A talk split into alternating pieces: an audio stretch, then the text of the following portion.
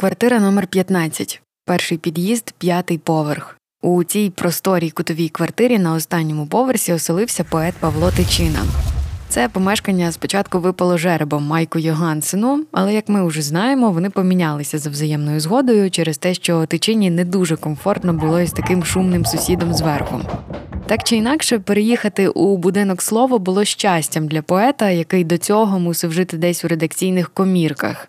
У великогабаритній новій квартирі тепер у нього було вдосталь місця і для рояля, і для величезної бібліотеки. Письменник Іван Сенченко, що жив із тичиною в одному під'їзді, пригадував таку картину. Одного разу, зайшовши до нього, побачив усі столи, всі підвіконня, вся підлога, робочий стіл були е, заставлені книжками, розгорнутими на потрібних тичині сторінках. Посередині по лінії двері робочий стіл, він стояв у глибині кімнати. Павло Григорович залишив стежечку для проходу. Це так активно і ретельно він працював над творчістю сковороди. Тичину ми знаємо краще, ніж багатьох інших літераторів із будинку слово. Передусім, це через те, що як мінімум проходили його в шкільній програмі. Ну і так, на перший погляд, поета, начебто, оминула доля багатьох репресованих побратимів. Звісно, фізично він вижив, але режим великого концтабору СРСР у певному сенсі репресував і його. Про це свідчать перипетії життя Павла Тичини, зокрема відносини із владою. У розумінні тоталітарної системи Тичина був підозрілим ще з дитинства. По-перше, через своє шляхетне походження. По-друге, бо виріс у родині, де шанувалася релігія, і сам з дитинства співав у церковному хорі. Своїми літературними учителями Тичина вважав і мав з ними дружні стосунки Михайла Коцюбинського, Миколу Вороного, Володимира Саміленка, великих українських патріотів, які свого часу були членами братства Тарасівців, організації, що ставила за мету державну самостійність України. Щоб не вдаватися в дуже багато деталей, дати фактів, скажімо так, близьке оточення тичини переважно було відверто проукраїнським, та й місця роботи поета насторожували партію.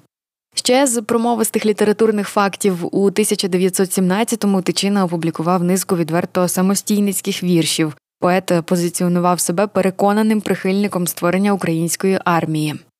Гей, вдарте в струни, кобзарі, натхніть серця піснями, Українські прапори вгорі, мов сонце над степами. Гей, рясно всипте цвітом шлях, у дзвони задзвоніте, Українське військо на полях йде славою повите. У 1918-му Тичина пише вірш пам'яті 30, присвячений героям, що загинули в бою з більшовицькою ордою під крутами. Перепоховання 30 українських юнаків, у якому брав участь автор, відбулося на Аскольдовій могилі в Києві. На Аскольдовій могилі поховали їх 30 мучнів українців, славних, молодих, на Аскольдовій могилі український цвіт, по кривавій по дорозі нам іти у світ. На кого посміла знятись зрадника рука? Квитне сонце, грає вітер, і Дніпро ріка, на кого завзявся каїн. Боже, покарай. Понад все вони любили свій коханий край. Вмерли в новім заповіті з славою святих. На Скольдовій могилі поховали їх. Ці вірші були заборонені радянською цензурою і лише 90-го року опубліковані аж у 12-му томі академічного зібрання творів поета, десь далеко в додатках. Тичині ж в той період менше з тим якось таки вдавалося навіть друкуватися в проукраїнських виданнях. Він був палким прихильником самостійності України і став найбільшим співцем національно-визвольних змагань рідного народу. Це в тому числі і про вірш на майдані коло церкви Революція іде. Ну і це все не єдині поезії, за які Тичина став об'єктом пильнувань репресивних органів. За різними переказами Павло Тичина був двічі арештований. Перший раз у 1918-му, другий найімовірніше у 23-му, перед переїздом до Харкова. До речі, із листів нам відомо, що перебрався до міста поет випадково. Там почав працювати в журналі Червоний шлях. Харківський період не став ні вельми плідним у творчому плані, ні затишним в особистому. Павло Григорович був перевантажений редакційною роботою. У 29-му році тичину обирають дійсним членом академії наук УРСР, але даються взнаки побутові негаразди. Через відсутність житла доводиться тривалий час ночувати в редакції журналу. потім в облаштованій так сяк комірчині в приміщенні газет, а згодом в холодному без електрики помешканні.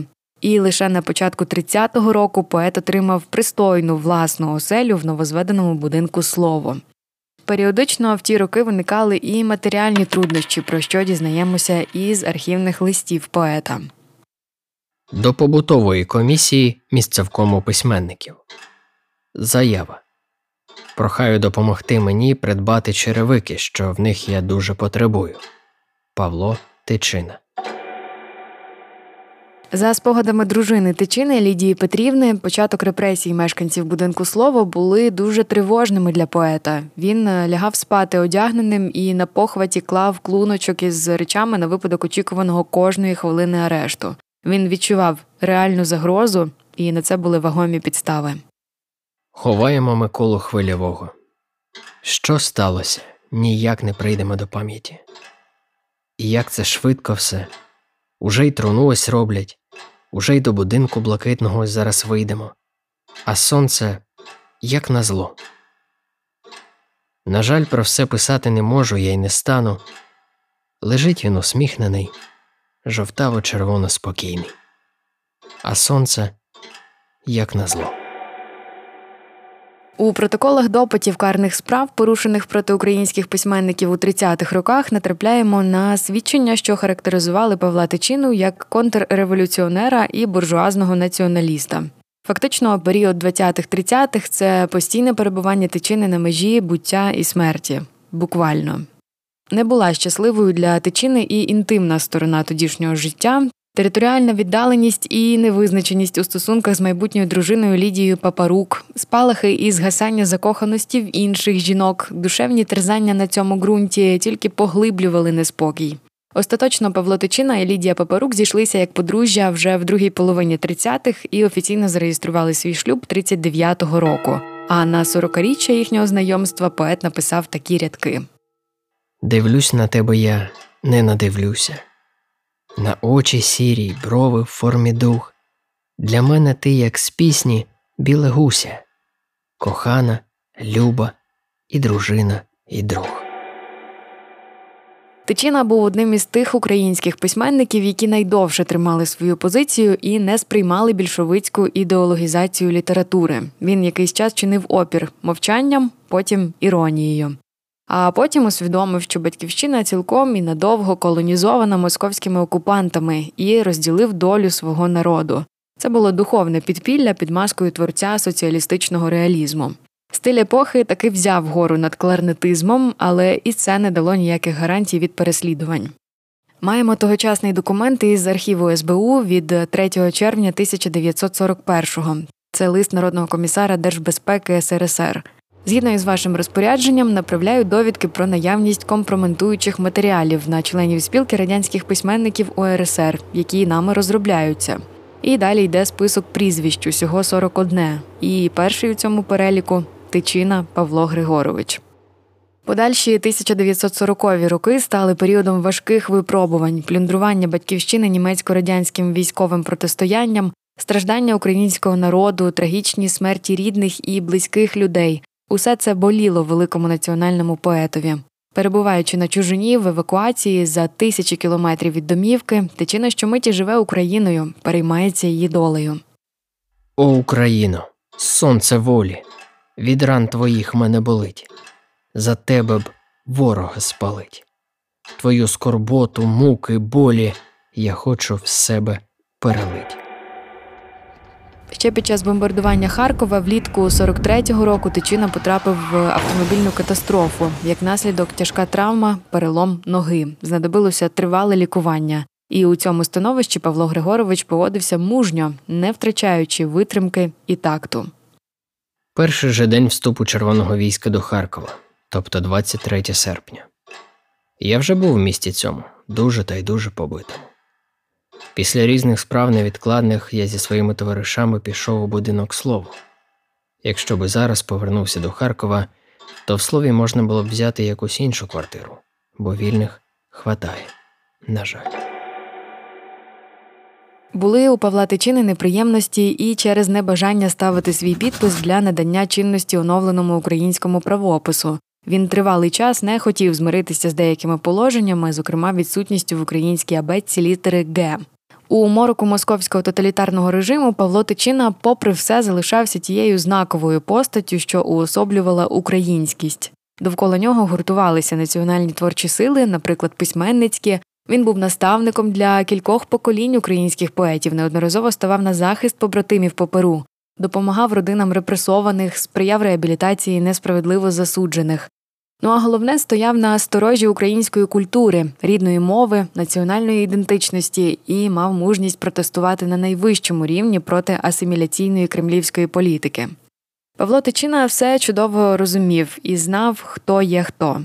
Тому в часи Хрущовської відлиги застерігав молодших побратимів від безоглядної віри в лояльність і очищення колоніального режиму, попереджаючи про поновлення репресій, що й відбулося. Тичина ще у 60-х роках передбачав розпад радянського союзу вже в 20 столітті, що й сталося. У будинку слово Тичина прожив декілька років, а вже у 1934-му поет переїжджає із Харкова до Києва. Там поселяється в столичному будинку письменників Роліт.